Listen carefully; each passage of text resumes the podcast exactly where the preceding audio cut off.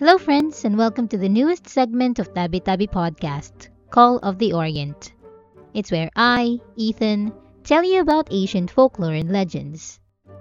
We will be exploring in this new segment lesser known and well known mythical creatures and some haunted places as well. So please enjoy today's episode. But before that, let me just thank the artist for this podcast, Yosining, for making the uh, cover photo for this episode. Thank you so very much, Yossi.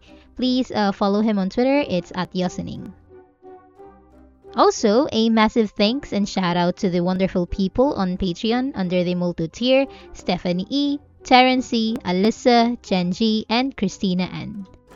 For the Tao tier, a huge thanks and shout out to Veronica R., Michelle G., Jordan, Lee, Mona, her daughter Luna, Carl, Bonkers, Viren A, and St. Peaches.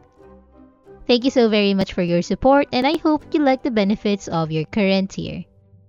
If you'd like to support the podcast and also get some cool benefits, head over to patreon.com slash tabitabipod. And for the amount of 2 or $5, you can have early access to ad-free episodes, exclusive updates, and more. So join us and check the tier that fits your interest.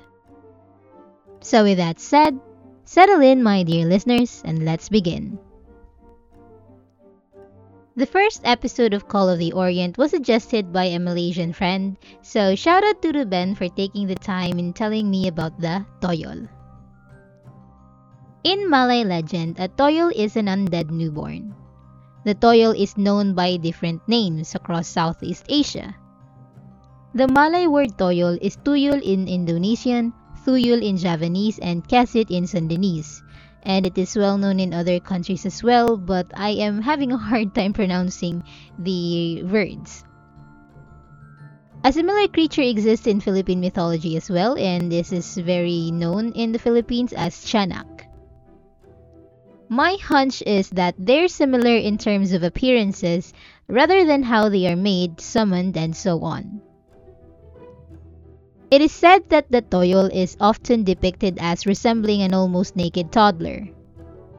According to some stories, they are bald, nude, and have very little hands. Another account tells a different story. The toyol was described as having the appearance of a five year old child with dark gray skin, clothes, and hair ribbons with rough patches of skin all over its face. It had large eyes, one of which was higher up on its face than the other. It is frequently portrayed in modern media as a goblin, with green or gray skin, pointy ears, and cloudy eyes. Shamans summon them as servants through evil magic. Shaman is referred as Bomoh in Malaysian. Their cultural position is that of a traditional healer, spirit medium, custom and traditional specialists, and on rare occasions, sorcerers and black magic casters. The toyol is similar to babi ngepet in that it is utilized to steal people's riches or items. While they can be seen with the naked eye, they are difficult to spot and are unlikely to be observed unless one deliberately is seeking for them. But how did this undead newborn become a helper for the Bomoh or come back to life? As previously stated, the toyol is summoned by a Bomoh, a Malaysian shaman, or by someone knowledgeable in black magic. What you need to do is to find a dead infant and resurrect it using black magic rituals and incantations. Most accounts depict the toyol spirit as usually housed in a bottle, jar, or urn. However, more recent myths state that specific woods and metals may be carved into the figure of a child or that it can be constructed from clay from seven different cemeteries. After that, rituals are done on the sculpture to bring the spirit within. People that create toyols use them to steal from their neighbors and in exchange for food and safety, the toyol will prowl the village at night, carrying out tasks for its master. Errands that the summoner would rather not be seen doing, like petty thefts or vandalism, are typical errands which the toyol may get away with due to its small size. It leaves white ants or termites in place of things it stole.